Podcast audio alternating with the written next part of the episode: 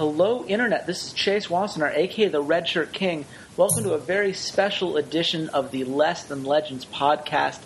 Uh, I just finished wrapping up a recording for the Analyst Desk podcast, which if you didn't see me on there last week, you should totally go check it out. I was on this week with uh, veteran EU, who you might know is the guy who coined the hashtag EUphoria phrase, and uh, Edelweiss, aka Barry Lee, the guy who was once a translator for uh, for Korea. These were obviously some very high profile guests. I did a lot of prep work. It was a very stressful day overall, trying to make sure that I could keep up with two uh, great personalities in their own right.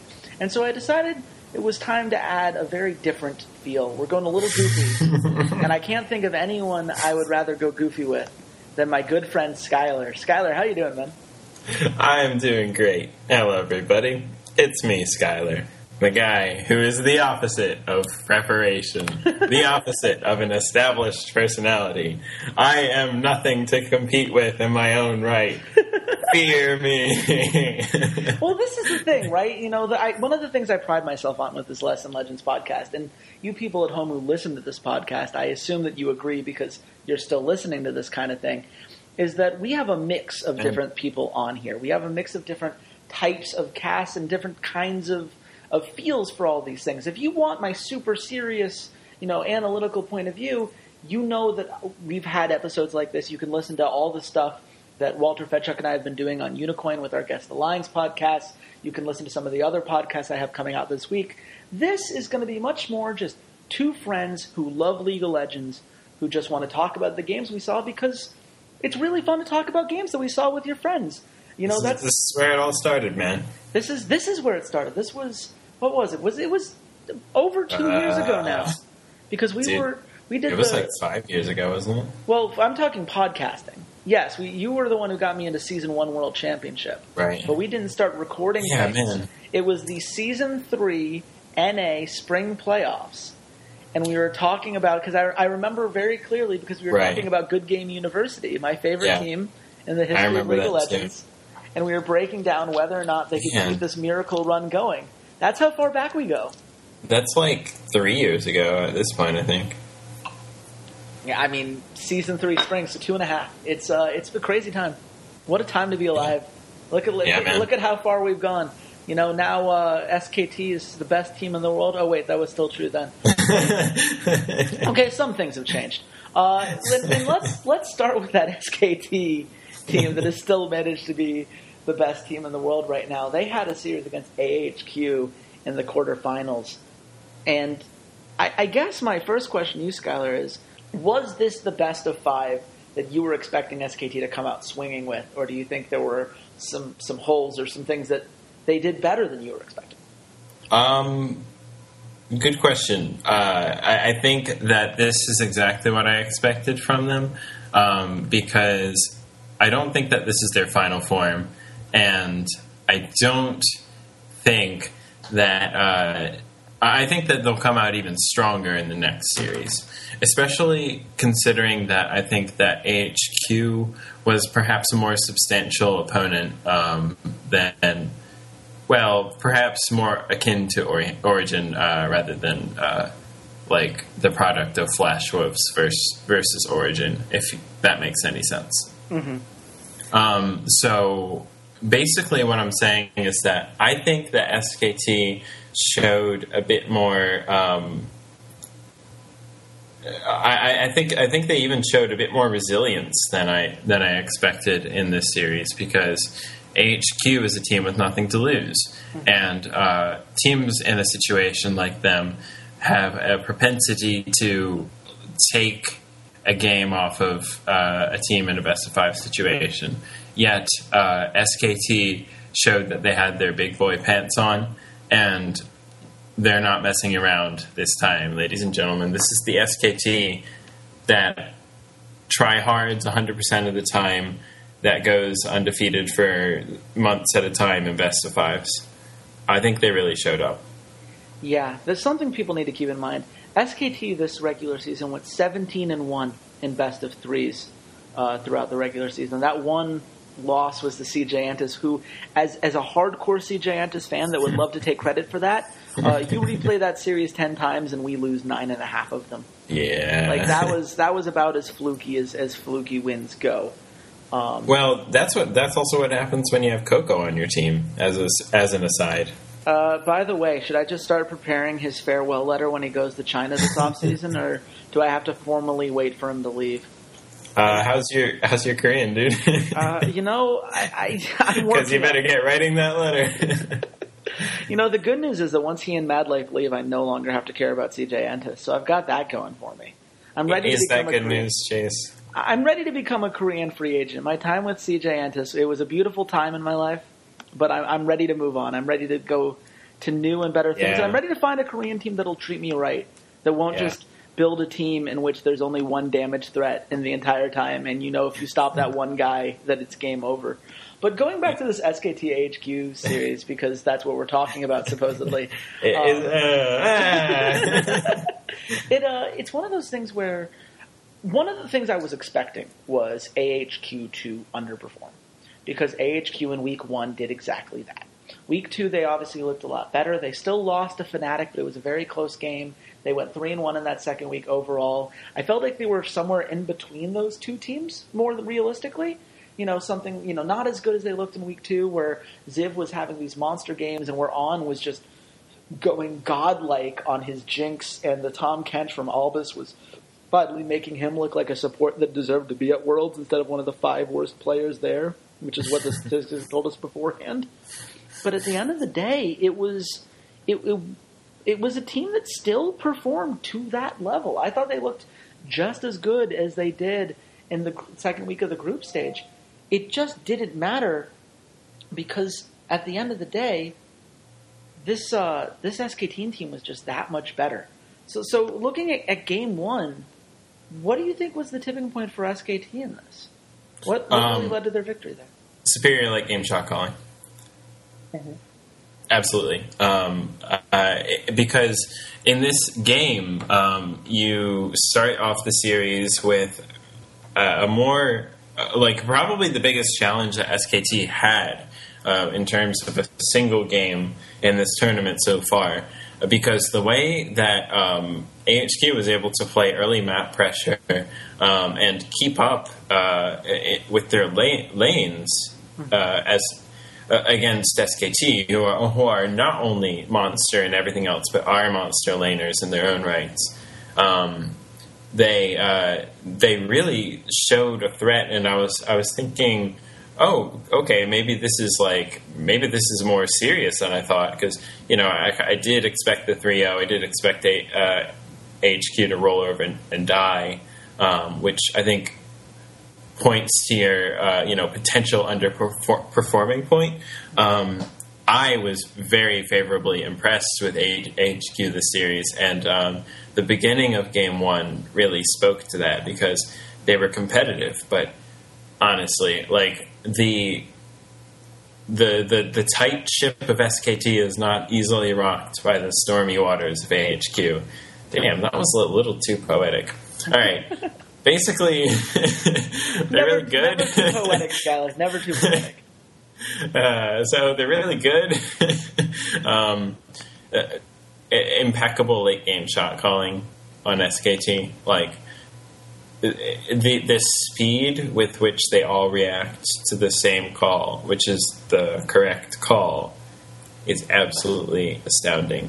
And uh, it, it was HQ can't keep up. Um, scarcely a team in the world can keep up, though. So that's not too much of a discredit to AHQ. I think they performed great in this series, but um, beyond game one, I feel that uh, what I mentioned before, like the surprising flexibility of um, of SKT, kind of showed through. Um, you had uh, Bangs absolutely ter- terrifying Kalista let through.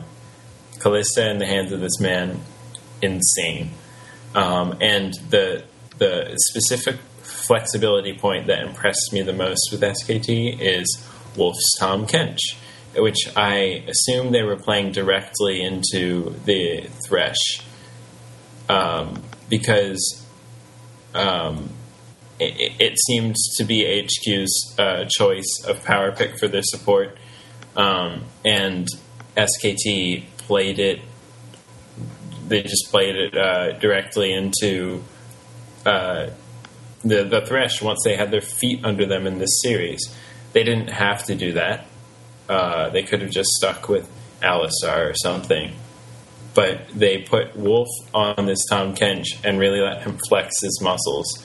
Uh, and Wolf is is kind of going as a slightly unsung hero in this tournament because you know we talk about a lot about Marin, and I've talked a lot about Marin, especially in coming in preparation to this tournament. Marin is incredible. I've talked till I'm blue in the face about Marin, but whenever we look for weak points on SKT, there's Wolf because it, we've always talked about SKT as a Leviathan. Um, most uh, most analysts and such, and especially me because I, I heavily favor SKT. Um, most of the time, so um, they, they, I mean, Chase is always asking me for like well, what's a potential weak point of this team? And I'm, I'm looking down the roster, and then you said uh, Bengi, but no, Bengi's on a hot streak right now. How much can you point to him? Um, so when you look at a consistent player like Bang, it's hard to pick him out, and he's even developed into a playmaker for this team on champions like Lucian and Kalista, And you know, you got Faker and Marin. So who's left? It's Wolf. Um, and Wolf is a player who has received criticism from myself and other analysts in terms of his reliability, especially. That is key for this player because he has failed the team at just the worst times.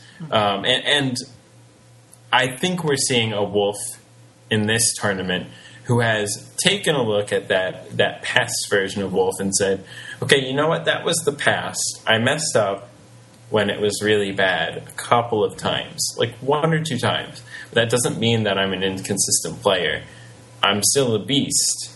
And he is showing it in this tournament because he has been so on point for this team with perfect timings and especially with this new Tahm Kench pick for him, which relies on a lot of things to do with with perfect playmaking and teamwork which is which is exactly what contributed to the inconsistency of Wolf before.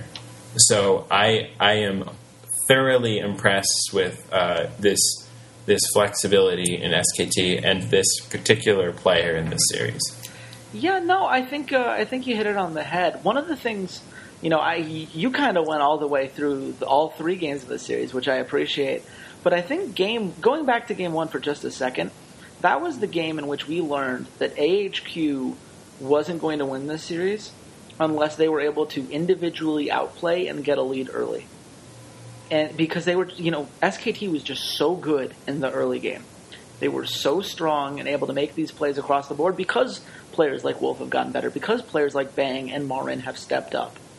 And it just put them in a position where, you know, if you're AHQ, you can't go after Faker because, you know, if you do that, then you're letting all these side lanes do what they want to do.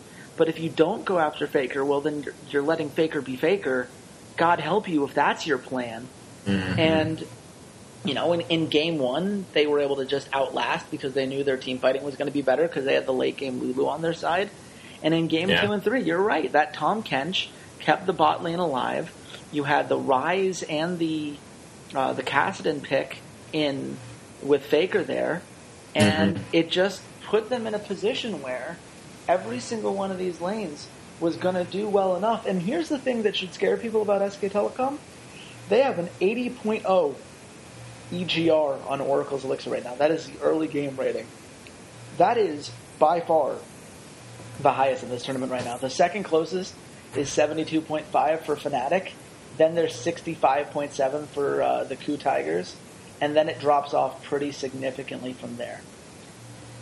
That no one is competing on the same level that that SKT is right now in the early yeah. game, and their late game team fighting is just so strong right now. That's terrifying. Because if you And- can't beat them early and you can't beat them late, when are you going to beat them? Exactly. And on top of that, they have these star players who have qualities that, that you you would kill for as a coach in in any any other team, and they're all stacked on this team. Marin, who who is an extremely clutch player, um, and can and as the captain of this team is decisive in both shot calling and his individual playmaking, which is perfect for this top lane meta. That that is just critical because in in globals and and making decisive plays around those in one v ones and being decisive about when to go in and when to go for the duel, etc. I mean, the, the way that Marin dances on Fiora, you you saw it in the first game that SK Telecom played in this tournament. It was like it was like the turning point for everybody had bated breath through that whole game when it seemed like they were off to a rocky start, and he just danced through the team fight. This he, he is the clutch player, and Faker. You can't keep Faker down. It's impossible mm-hmm. and and to the to the point where you like just pile five people into mid and force Faker to never leave Fountain, which is which is arguably even not going to keep Faker down at that point. Well, what's been amazing about Faker is that he's been able to do all these Faker things while commanding less gold from his team than any other mid laner in this tournament. Exactly. I mean, that's that's the incredible thing is that they're not feeding him resources. They're not forcing him to hard carry like they were in season four, which was their ultimate demise. They just asked him to do everything. At this point, Faker's saying, "You guys take all the resources you want. I'm still Faker. I'm still going to be just as unstoppable without any of those things, and I dare the enemy team to beat us." Yeah. Now, the one game that I do want to talk about a little bit more with you is the third game in that series, because Yeah. that was a game that looked like it could have gone AHQ's way.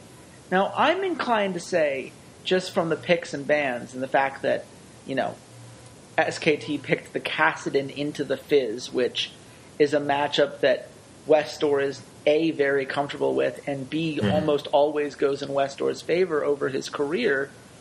It makes me feel like this was Faker saying, I'm going to play your game and then beat you anyway. And he kind of paid for that. Do you think this is the kind of hubris that could punish them in a future series as these teams get better and better? Or do you think that there were other things going on than just a little bit of cockiness that, uh, that exposed some things in them? Uh, no, I don't think that this is actually particularly meaningful. Unfortunately, for the for the uh, analysis type train, um, um, is uh, interesting right now. He's incredibly item reliant. Reliant, first of all, um, and he's kind of got poopy laning, which is not very. Uh, it's just not good when when when you can't like when, when you're meleeing and all you have is is a magic shield for trading. Uh, I don't know. It leaves a lot to be desired. However, uh, he has a couple of strengths which he has always had as a champion, um, which is incredible scaling. I mean, this champion is like especially in the hands of Faker. I mean, my gosh, it's a ticking time bomb for sure. And on that kind of champion, it leads me to another strength, um, which is laning doesn't matter to a certain point. When you can place this champion in the mid lane in the hands of Faker, which he will get what he get what he needs, even if he does die a couple times, it doesn't matter all that much. Um, and, and they played around that game because they had an incredibly well scaling compo- uh, composition and protection for their carry threats with the Elise who can nurture them through their power troughs, which uh, the hyper scaling champions often will have, except, you know, Fiora, who is OP the whole, whole time. Um, and Tahm Kench, who is like a walking Zhonya's hourglass for vulnerable carries.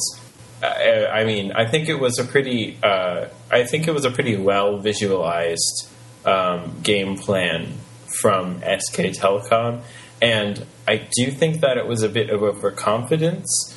um, but not in the sense that it, and not in the way that it will hurt them in the future. Um, but I think that they were showing the Kassadin like, hey, we're wacky and we play Kassadin. If we smash with Kassadin, then you might have to ban Kassadin, or we might threaten you, uh, or we might, we might scare you by um, by trying to play it sometime. Um, and uh, then you'll have to prepare for our Kassadin too, the very least, because you have to prepare for it if we show it. Yeah, no, um, I, I, think this is. So this that's is where what, I think that was going. Yeah, this is what uh, China talk and all those people mean when they talk about sandbagging, right? It's not that they weren't trying to win because they were, but they were trying to show something new, try something, and see what works and what didn't, and kind of play around and play these kind of head games, both with the team that they were against and with the teams that were going forward because they felt comfortable enough in where they were position wise.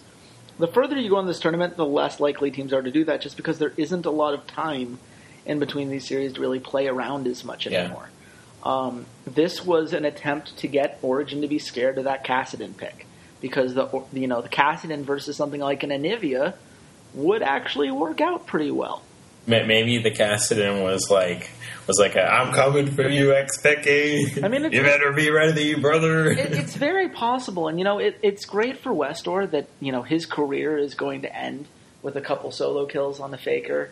You yeah, know, he's going to go out with you know having accomplished everything that I think Westdoor could have feasibly accomplished in his career. Um, and, and, you know there are going to be people who point to this and say, "Oh well, if, if AHQ hadn't forced that Baron fight that they didn't need to force, then SKT maybe doesn't win this game. But at the same time, okay, but SKT really was styling to a certain extent. You don't pick a AD carry like Tristana with Tahm Kench. Tristana already has a whole bunch of escapes. They banned the Jinx, which they didn't really need to do because they could have totally taken it. I think, uh, you know, or, or, picked another hyper carry that doesn't have escapes to maximize the Tahm Kench efficiency they picked Tristana as one of the safest laners with her own rocket jump and everything else. They they were playing around. They they could have maximized this composition in ways that they didn't. And that doesn't mean that they weren't trying to win or that they, you know, we shouldn't take anything away from the fact that this game was closer than it should have been.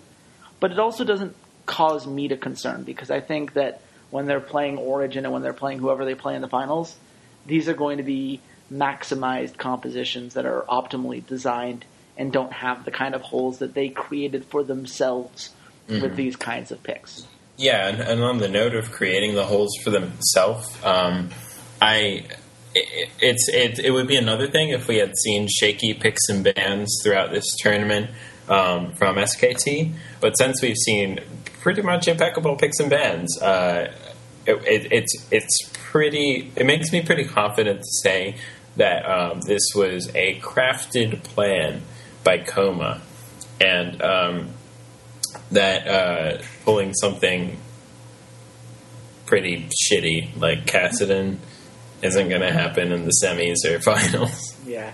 For the record, you're now saying impeccable picks and bans about a team that picked mid lane Olaf at one point in this tournament. I just want to make sure that you're aware of what you just. Oh, I, I oh yes, I, I, I mean like uh, there, there's impeccable picks and bans, and then there's Ragnarok picks and bans. Yeah. You know, you, you know what I'm saying. I, I, understand where you're coming from, my friend. But uh, yeah, you're gonna you're gonna ride eternal on the highways of Valhalla with me. it was uh, it was truly a beautiful time. So all of that said, Skyler, we're now looking yes. at SKT Chase. playing Origen. God damn it, Skyler. Can't unpause with the dude around here. See, the magic of editing means you guys don't realize that like three minutes passed between the last question and this one. But now oh, you but, know. But I make sure. yeah, Skyler really wants. It's like a. It's like the maybe it's a poltergeist, maybe it's Maybelline all over again. SKT versus Origen is the semifinals we have in front of us. Origen, it was a three-one over Flash Wolves. It was a very long, messy series. I think is a mm-hmm. safe thing to say. True. What do you think Origen needs to do if they're going to take a game off of SKT? Find God. you mean like to play mid lane for them? I mean, if if possible, yes. Which uh, which god from insert name of pantheon here do you think would have a chance of taking down Faker right now?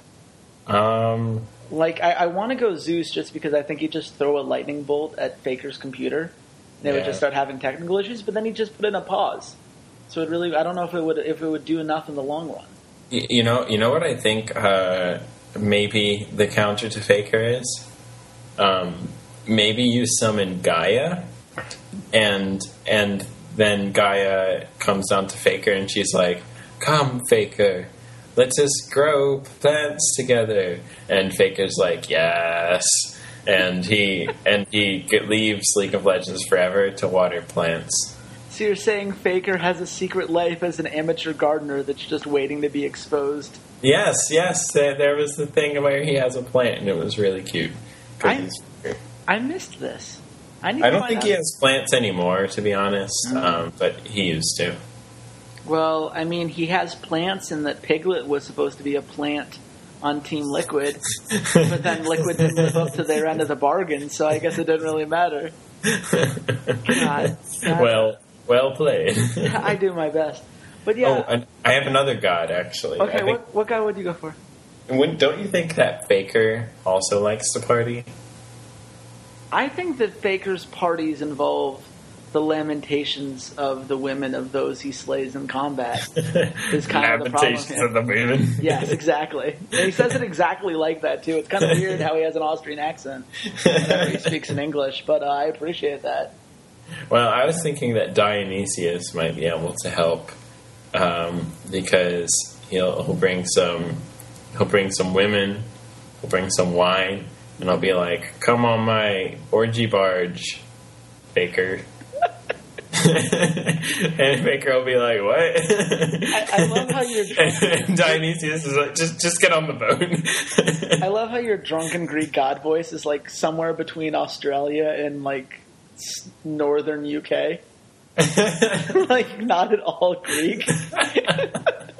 I mean, to be fair, the alcoholism rate in those two countries is probably higher than it is in Greece, but still. Dude, yeah, I mean, like when you're down to party, you're down to party. I guess he's, he's everyone's god. Is this our way of saying that we think that SKT wins the series 3-0? yeah, was I beating around the bush a little too much? I mean, understandably so. It's one of those things where, like, it gets really boring predicting the 3-0 for SKT. You know, everyone wants to be the guy who's like, no, this is going to be close. And if you listen to the recording of the analyst desk, I'm going to plug this a second time in this one podcast. Uh, you're going to hear a Veteran make a case as to why he thinks Fnatic could be a team that makes that a particularly close series, which, honestly, I hope he's right. I disagree with some of his points, but I hope he's right just because it would be a lot more fun that way. yeah. But right Yeah. now, it's SKT doesn't lose a game until proven otherwise.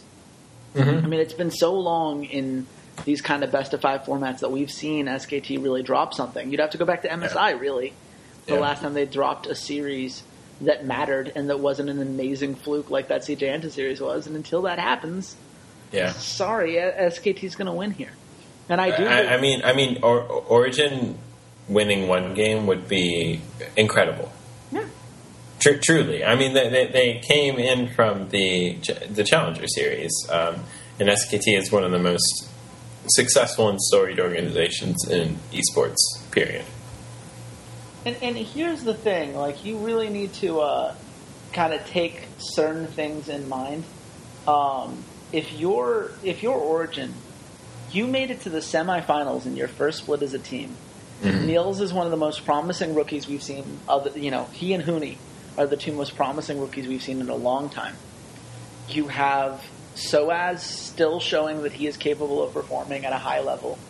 You have you know, Xpeke doing Xpeke things, still looking like a guy who, you know, can have some some uh, some strength here and can do what needs to get done. And uh, and I'm very very excited to see how it all goes. Um, you know, I, I this is a team that has a very promising future, and I think that I, I agree. it's Absolutely. no matter what happens here, um, they have to be proud of how this all worked out. and it's really Yeah, yeah. I mean, I mean, I'm, I'm by no means also saying that uh, or, Origen is a bad team. No. Uh, I, I think they've overperformed uh, to my expectations. Uh, I, I admittedly didn't think too much of them because I hadn't seen too much of them. I'm not uh, an avid follower of the EULCS, but I am. He- I have been heavily impressed by what I've seen in this World Championship. yeah, it's uh, Heavily. it's it's great for them. it's this is this is the best case scenario for them. They made it to a semifinals in their first international tournament as a team. It's crazy. Let and and Hermit deserves some coach of the year conversation for how he's been able to get take this team to a whole new level. Yeah, that. I mean, competing with the level of coaches that that's at this tournament.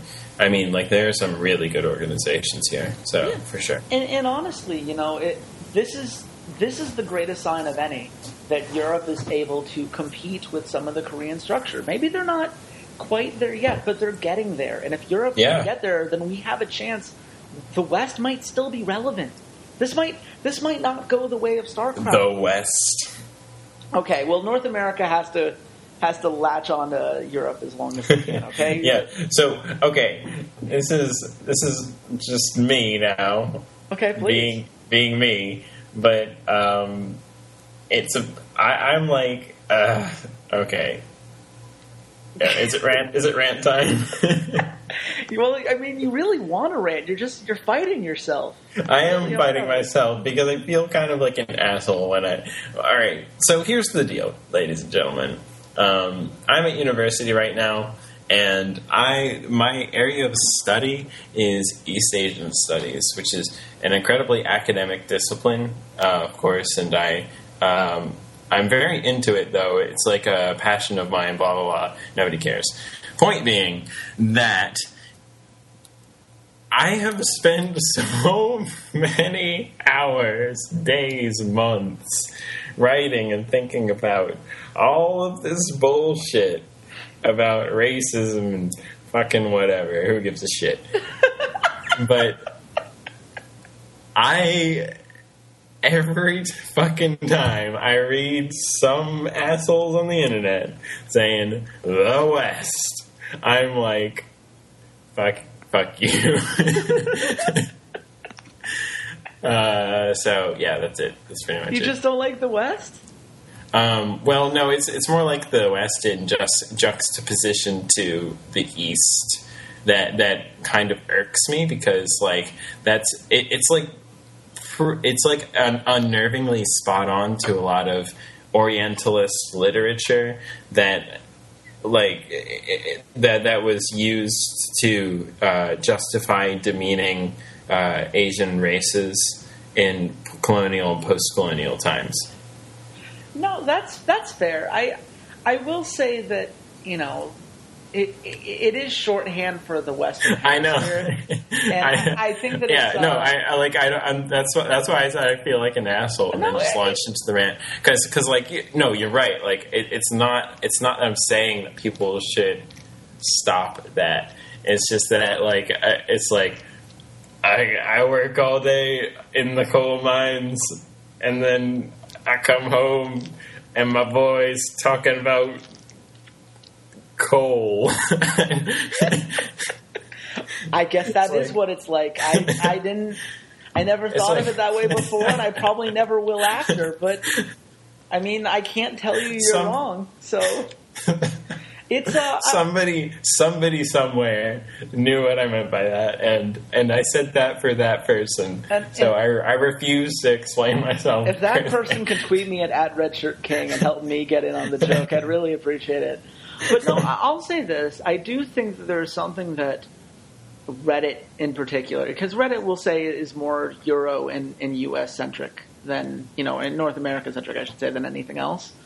I wish that we could take satisfaction in other cultures doing well, and instead of you know making all these games like when the LMS knocked out North America, every single comment was about how North America screwed it over and unleashing all the memes against CLG and against Cloud9 and letting all Which- this stuff go down. And it's like which maybe is great. Well, which I mean, it has its place, but like maybe we can give like ten minutes to appreciate what Taiwan accomplished this tournament. Just maybe. Like I understand that both these teams lost in the quarterfinals, yeah. but when was the last time they made it out of the bracket stage? Oh, right, season two. Like maybe we can, uh maybe we can just enjoy that for a moment, or maybe instead of bashing all the people who had faith in China because how good China looked in the regular season, maybe they can understand that these people are not happy that they were wrong here. You know, there are a lot of things we found out now, but if you made your predictions just based off the stats, based off of actually seeing the games, if you have the time to watch all the games that all of these analysts I know did, because trust me, I was one of those analysts who watched every single game that mattered starting in. August. I, literally hundreds of hours of film. I can tell you, true. China was favored. China looked really good. And I understand that there are a lot of people who, you know, they're like, ha ha, China was wrong, look at all the analysts, whatever. But the hate that it comes up with, the anger and ferocity and the, oh, you're just mad because you were wrong. Like, no, th- look, these are the facts. Outcomes are independent from what we had before. That's why they're called predictions and not truth telling from the future. That's just not you know, it, it- it's it's one of the things that I do find frustrating, and I think that the, the West versus East divide, even if it doesn't carry the racist connotations that it maybe did back in the day, it does have this us versus them that I really hate. Like at the end of the yeah, day, I just want yeah. every, That's it. That's it. I just want every team to be good. Like I want every team to perform the best that they can because that's the most fun when we have really close games. I don't. What, is it really better if North America and Europe just whooped up on everybody and no one else got to participate? Is that the ideal that we're really we're really rooting for, or do we want China to perform as well as we knew they could have because we saw them do it before? Why are we relishing in China being bad this this whole tournament? That's it's weird to me. It's just it's something that I, I don't understand and I don't particularly appreciate. And I think that it is some you know, you know, let the memes flow. Let's you know indulge in EU being awesome. Let's make fun of NA for being crap. I understand that these are the central audiences and thus it's going to have a certain impact. But just remember that you know remember that these people are people just because they're across the world and you don't get to see them you know maybe we can maybe we could just enjoy the fact that we're involved in a medium that is more global than literally any other athlete you know competition medium we're going to see let's say. And we can just like you can follow Korea the same way you can follow China the same way you can follow Taiwan the same way you can follow North America. There's no reason we should let these regional borders define us the same way.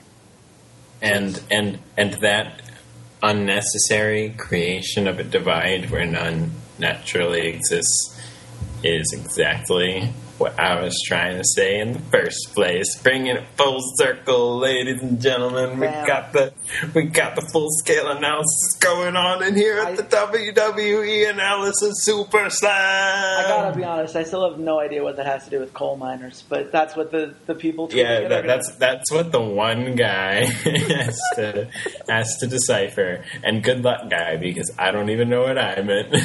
it's gonna be beautiful. But we're gonna move on to the second half of the quarterfinal. now that we've alienated literally anyone who could listen to us by just yeah, ha- have have a lot of fun, racists. See you next. Yeah, See you next week. Oh, Well, it, it, it's just it's one of those things. People are going to say, "Oh, you're taking it too seriously." That's not what we mean. Okay, fine, but look at Reddit and then tell me it's not what they mean. Anyway, KT Rolster versus the KOO Tigers. This series got weird.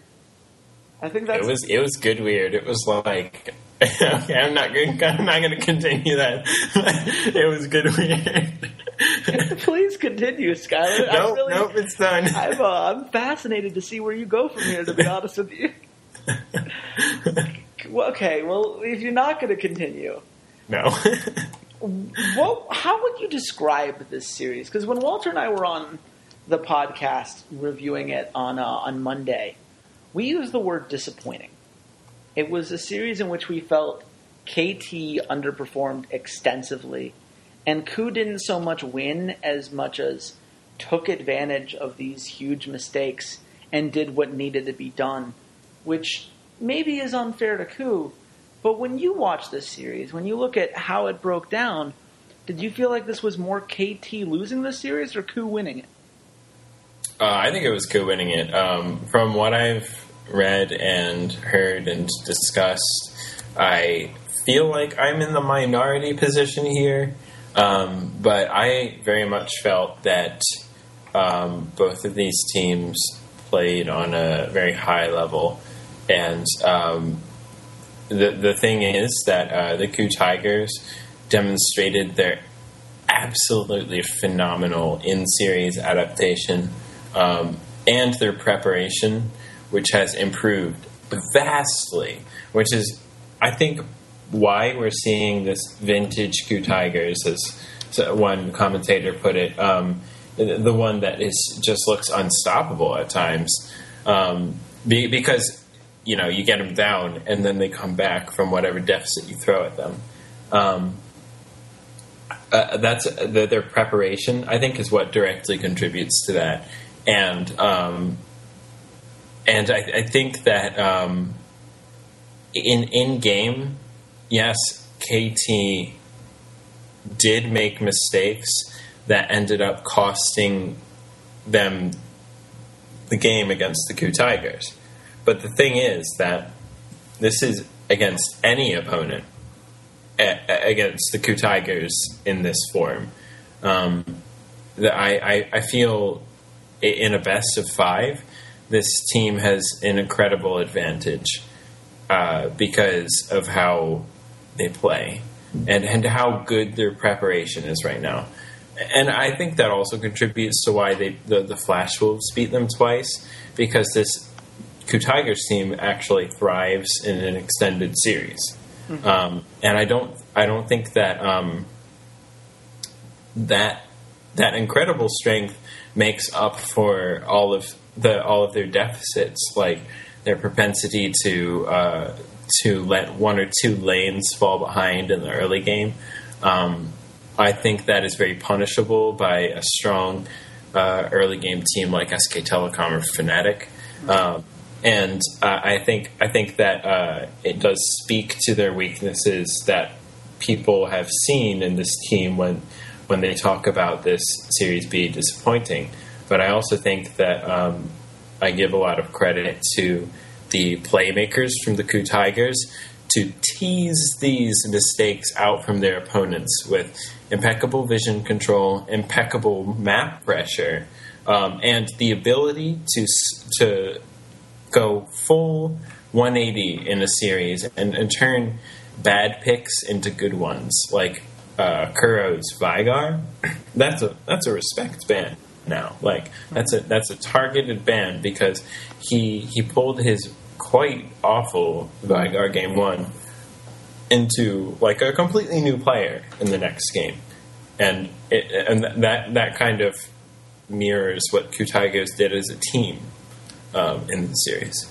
Well, I, I got to be honest. When I look at the Veigar band, I see less of you know Kuro stepping up to the plate and more of a KT team that felt baited and outsmarted that whole series.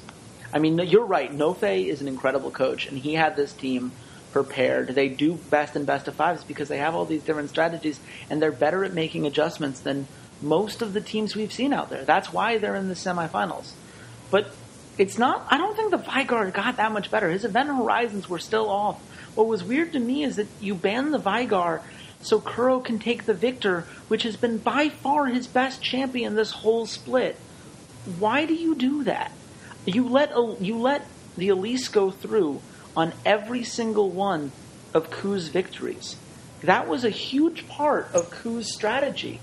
And in game three, they literally baited you into taking the Lulu first pick so that you gave up the Elise. And you were so scared of how good that Elise had been in game two that you then went Kalista Rek'Sai, which meant you had a Lulu and no hyper carry, despite the fact that you're one of the best Juggernaut yeah. teams in the world. I, I, I was mystified by that uh, myself. Yeah, there were a lot of mystifying things. There was Ssumday overextending in the top lane so many times. You know, it felt like every game except for game three, he would get two kills early, and because Score would set him up so brilliantly. I thought Score had a great series for the record. yeah, um, Score was playing like he had to. He had kids to feed at home. Yeah. It was like it was a standout performance from Score. I'm glad you brought that up. He he had a great. He was. I think he had the best series of any of them in that in that particular series on KT.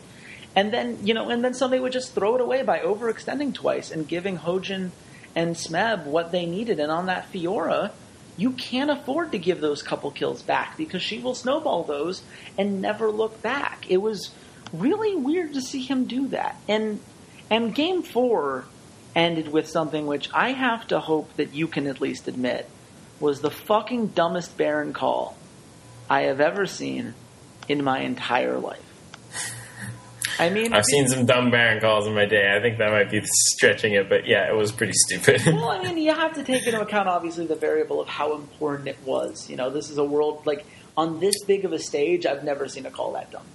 Uh, I've seen dumber calls still uh, at Baron, but um, the dumb part I think was um, the lack of unity um, and decisiveness as a team for what to do. Because if they were able to move as a unit around the Baron pit, peeling off and uh, re-engaging like they should have, that would have been, uh, if not a completely a, a, completely averted disaster, at least a salvageable loss. Um, and uh, yeah, that was heinous. That part of it. Yeah. So I guess what what we both agree on then is that KOO is a team that does picks and bans really well, and that they take advantage of mistakes that other teams make. Looking at this Fnatic series, Fnatic, as I pointed out earlier, the second best early game team at this tournament so far. They have been incredible proactive teams, and and there's a team that when you give them a bit of a lead, tend to snowball successfully for the rest of the game. Do you think that KOO can do enough to turn this kind of game around and put themselves in a position where they can uh, where they can be the more proactive team instead of constantly having to lay on the back foot, which hasn't worked well for Fnatic opponents so far. Um, I favor Fnatic uh, against the KOO Tigers um, for a couple of the reasons that you've said, um, and I, think it's only only slightly complicated by the fact that EDG did not show up at all to the quarterfinals, um, and it's hard to say if we've seen what we need uh, what we need to properly evaluate Fnatic at this time. Uh, regardless, completely regardless of their quarterfinals performance, which was stellar, by the way. Um, I think that even just an analysis of the both KOO Tigers and Fnatic leaving the group stages, I think you'd arrive at the same conclusion. Yeah, no, I, I mean it's given how KT played in that series. I agree with you. I think Fnatic would be favored against either of these teams now. I think the KT that we saw in the group stage might have held their own or defeated the KT that we, the, I mean the the Fnatic that we saw. It would have been a much closer. I, I think I think KT would have even uh, defeated the KT that we saw. oh, KT from group stage would have crushed the KT that we saw. I, uh, by the way, I'm looking through all my game notes now, and I'm realizing that uh, I got more, and I got like really excited for Series Three for whatever reason. Like I have quarterfinal number three up in here, up in and then uh, for quarterfinal, Yo, go make me EDG. Yeah, and uh, for the SKT series, I'm like, uh, you know, uh, for the remake, it's like, ah, just kidding, remake, motherfuckers. it's very exciting. And then by day four, I was just like, whatever, let's get this done. Like, I was just like, like I remember messaging Skyler mid game. I'm like, I really, really hope this doesn't go to five. Um, I just, I'm, I, I, I remember that. I, I don't want to see any more of that. Like, I'm just, I'm, I'm ready to go. I'm ready to call it a day. And that's not something you want to say about, you know, either one of those teams. It was, it, it wasn't the cleanest victory from KOO. Here, here's my question to you though. We, we both agree that we both are, are favoring Fnatic in this. I happen to say it's a 3-2 because there hasn't been a five game series in the bracket stage yet and I refuse to believe we leave the bracket stage without one. Yeah, But I what I is- what for is- similar Oh, sorry, go ahead. no for similar reasons I, I I feel the same way. What does KOO have to do to make that a three-two in their direction? Because we're saying that these teams are pretty close. We think, you know, I, I, I think, you know, I, I want to give KOO some credit here. They have PraY, who I think is one of the best utility AD carries in the game right now. Oh, yeah. Really oh, yeah. impressed by him. I think uh, Gorilla has done a lot of good things in this tournament. Smeb has proven that he can be a carry threat in a way that I don't think I would have assumed he could be going into this. And given Huni's really, I would say, reckless play style, Mm-hmm. it's something that I think could be exploited and could be taken advantage of going forward. Um, it's something that I think KOO is going to look to snowball in that in that series. But what are the other things that KOO has to do if they're going to emerge victorious and make this an all Korea finals? Um, they have some champion pool disadvantages against Fnatic. Quite frankly, uh, Kuro's workable pool, while um, in other metas it was perfectly acceptable, never like overflowing, but just acceptable. Um, right now, it's it struggles in certain areas. There's the Azir, which is the bane of Kuro. Um, they banned it on blue side now. Um, it, it's a good idea because you don't want to pick Kuro uh, Azir anymore. Uh, you do want to pick Kuro Viktor, and you do want to pick Kuro uh, Veigar, whatever, whatever you can get him that you know he performs on. But that unfortunately that pool is a little more limited now. Whereas you're facing up against Febiven on Fnatic, who is provably uh, who has a provably massive champion pool and performs on all of them. So, um, rip, I guess. um, I think uh, I think KOO Tigers managed to not show a bunch of stuff. Like if they can get through with a TF or something, Kuro's a good TF player. Um, you should look for that. Uh, uh, Smeb is an, is a very creative top laner. Um, you saw his incredible Fiora, um, and no doubt, I mean, it was one of the best Fioras that we've seen, period, since the rework. Um, but that's going to be banned against Fnatic. Make no mistake. Um, unless, you know, of course, Huni has an incredible counterpick to it, but even still, like, how how much better do you get than a Malphite counterpick uh, played by Ssumday? Like, that's pretty good. So I, I reckon Fiora is going to be pretty pretty darn banned in this next series.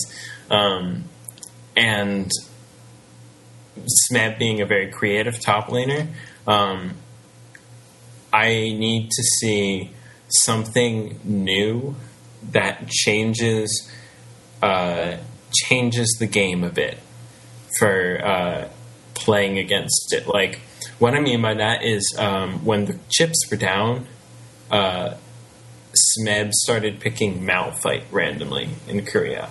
Um, and and people were like, "What? KOO Tiger's just given up?"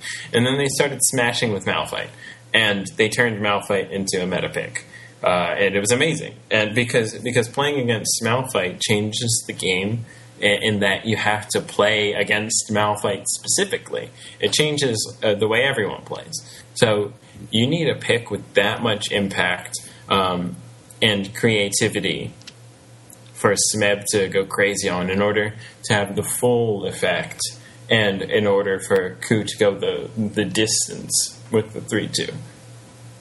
Yeah, no, I think it's it'll it'll be interesting. And the one other thing we haven't mentioned that I think is really worth noting is that the Gragas ban really affects EU a lot more than it does uh, Korea. You know, Ah, yes. already- People already The the old thing that you forget that completely affects your analysis. I mean, it's it's just it's. Well, I mean, like we didn't really bring it up with Origen versus SKT because I don't think that's going to make or break that series. Honestly, well, yeah, people because have, I mean, Origen Origen's Origen does rely on Gragas, but like you know, it they're going to lose either way. Well, well, funnily enough, the advanced stats tell me that the Gragas is good, but it's not even his best champion. The Rek'Sai has been much better for him. The problem is that if he doesn't get Rek'Sai or Elise, his fourth champion has been Evelynn. And, you know, there are a lot of people saying, oh, he'll just go to the Lee Sin. Well, he could have gone to the Lee Sin, and he chose to go Evelynn last time around.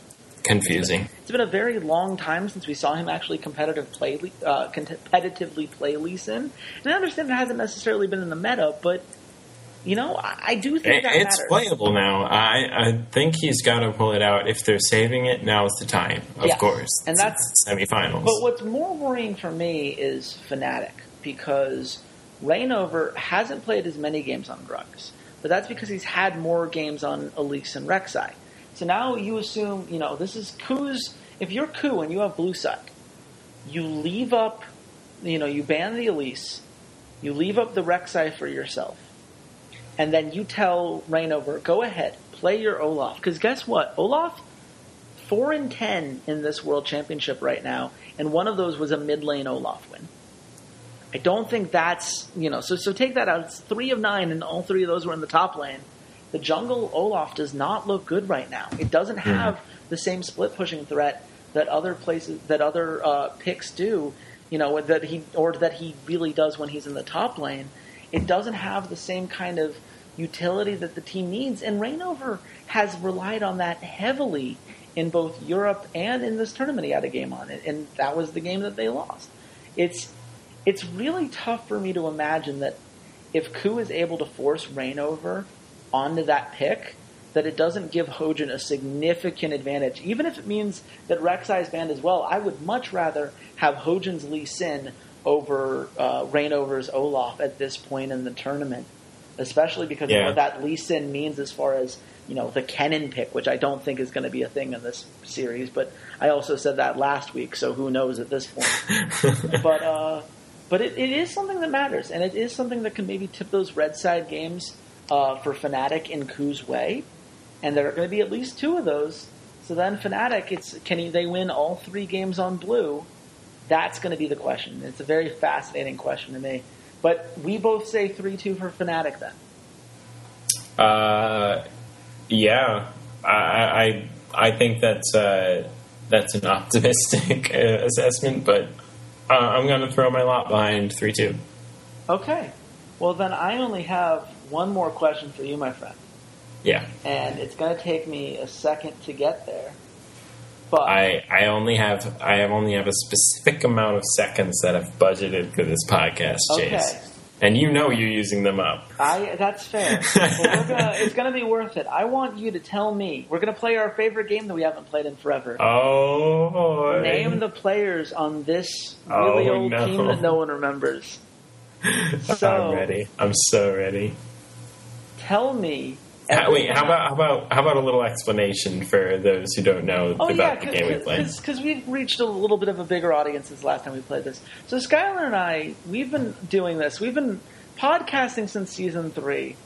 We have been watching the professional scene since the season one World Championship. We followed a lot of really obscure tournaments back in the day because that's what you had to do in season two. You had to follow all these little teams and figure out what was going on. And so I have found the third place DreamHack uh, Winter team from 2013, a team known as Intellectual Playground. Oh, I know that name. And I want you to tell me five, uh, well, let's say six players, one of which isn't blue. Like, usually we only play that you have to guess the blue link players. Yeah, yeah. But I want you to name the blue link players and their top laner, who isn't given a blue link, but he was one of their starters. So I feel like you should have to guess it. Okay, intellectual playground. Yes. Um, I, I will give you this hint because hints, hints are always nice. Uh, two of these players would eventually leave to the Fox Sound. One of them would leave for SK Gaming Prime. Two of the players were at Worlds this year. Hmm. interesting. So, how many of these can you name? Oh boy. Okay. Um, so they're a European team. Yes. Um, that's what I thought. Uh, so that's good. We're starting off on the right foot. Yeah, you're in the right region of the world. Um, SK Prime. Hmm. Intellectual Playground. God, I know that name sounds so familiar. I, Um, I, I can give you another hint. One of them is Please. a substitute for Denial Esports EU right now. Um, that doesn't help. and one of them was previously on the Copenhagen Wolves before this team, which was surprising Oh. to me because I didn't realize the Copenhagen Wolves had a team in August of 2012. yeah, yeah, true. I mean, Copenhagen Wolves have been around for a while though, so Apparently, I didn't realize they were around that long in league. But can, can you guess any True, of these true. players? oh man, um, I'll give you one final hint: Denmark, Denmark, Denmark. Denmark, Denmark. All of them are Danish. All of them are Danish. Oh, okay, that makes things a lot easier. Yes. Uh, was was Bjergsen on this team ever? Bjergsen was not on this team, Okay. Um, though. strike one. Though a teammate was on this team. Santorin. Santorin was on this team. Aha. Okay. Got one. Got him. um, one Dane down. um, The mid laner for Ex Nihilo was on this team. was was this one of the teams that Cowtard was on? No, Cowtard was not on this team. Oh, okay, okay. Somehow, I mean, you might as well have had. I don't Cowtard know if he was Danish, um, I, but actually, I, I have no idea. Nor it was I. worth it was worth a shot. I, I would look it up, but I really don't care enough to look it up. oh, rip. oh, Um, Cowtard. But no, you've got five more to guess. Never has a mid Zyra been played so exclusively. You're not wrong. um, ooh, this is not. There are there are two more that are still in. Well, three more that are still in competitive play. Two more that are starting on teams. I, I just told you one of them is the mid laner for Ex Nihilo, which if you know your NA challenger teams, you should know this. I do not know my NA Challenger teams. Do you remember the mid laner for the old Copenhagen Wolves back in May of 2013? you see, you see, I thought Cowtard was the mid laner for No. CW at some point. At, fir- at some point, but that was later. This is this is the season three spring split before they ended up having to uh, Replace- beg replace ninjas in pajamas to. Well, before they had to beg ninjas in pajamas to please come by their team because they couldn't pay any of their players. Oh yeah. Oh, rip. I forgot about that. Um, I, I, I will say that he was involved in the same scandal that had 14 uh, had a Yellow Star, Cowtard, Jim Bones, Nono, and Virtual all banned Oh. 14 days for elo boosting. yeah. Do you remember the last guy involved? I'm giving you as many hints as I can on this guy. I know. I'm sorry. People at Uh, home are screaming so hard at you right now. I know. Stop. I can hear you. Um, Can you? That's really impressive, actually. Yeah, it's, it's actually very scary. Please stop. um, damn. Uh, I'll give you three more guesses, and you don't have to guess him. There's still five other guys I want you to guess. okay. Um, But just start throwing out Danish players. There's there's one more Danish player who's at Worlds you haven't guessed yet.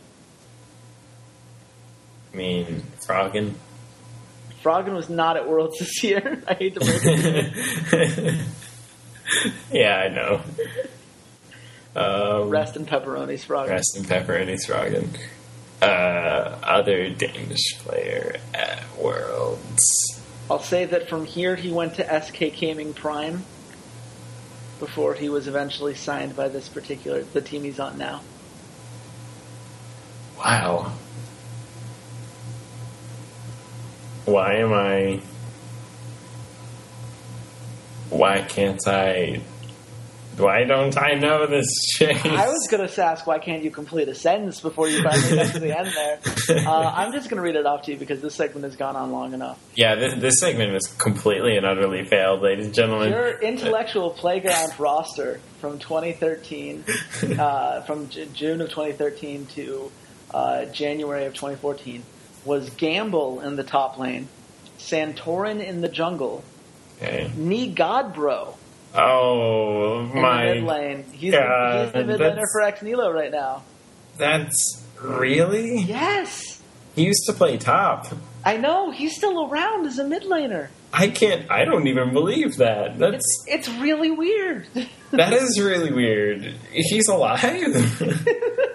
Alive and well, and getting paid by a team to play League of Legends still. wow. Um, Living the life. AD carry was Niels. Really? Yes. Old school Niels.